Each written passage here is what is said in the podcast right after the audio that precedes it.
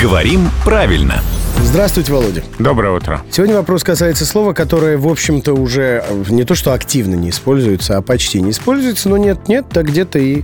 Ну вот слушательница написала, что каждое утро с позаранку она, если не включит э, Рубена и Еву, то день идет наперекосяк. И, естественно, родился вопрос, если уж кто-то использует это слово, то как его использовать? С позаранку или с позаранок? Слово такое красивое, Очень. то мы можем использовать его и так, и так. То есть вот только используйте, а уж как будете использовать, э, это выбор за вами. Мне тоже оно нравится, потому что там есть корень поза. И позор. Кому что слышится в одном и том же слове. А корня позор там нет. Да, потому там что с позаранку, позаранку. Ну, да, я да, так, да. шуткую. А, да, просто вдруг кто-то решит проверить. С позаранку и с позаранок, э, и так, и так правильно, равноправные варианты, выбирайте любой, э, и не забывайте, это красивое слово. Дорогая Елена, как хотите, так и делайте. Главное, продолжайте делать то, что делали.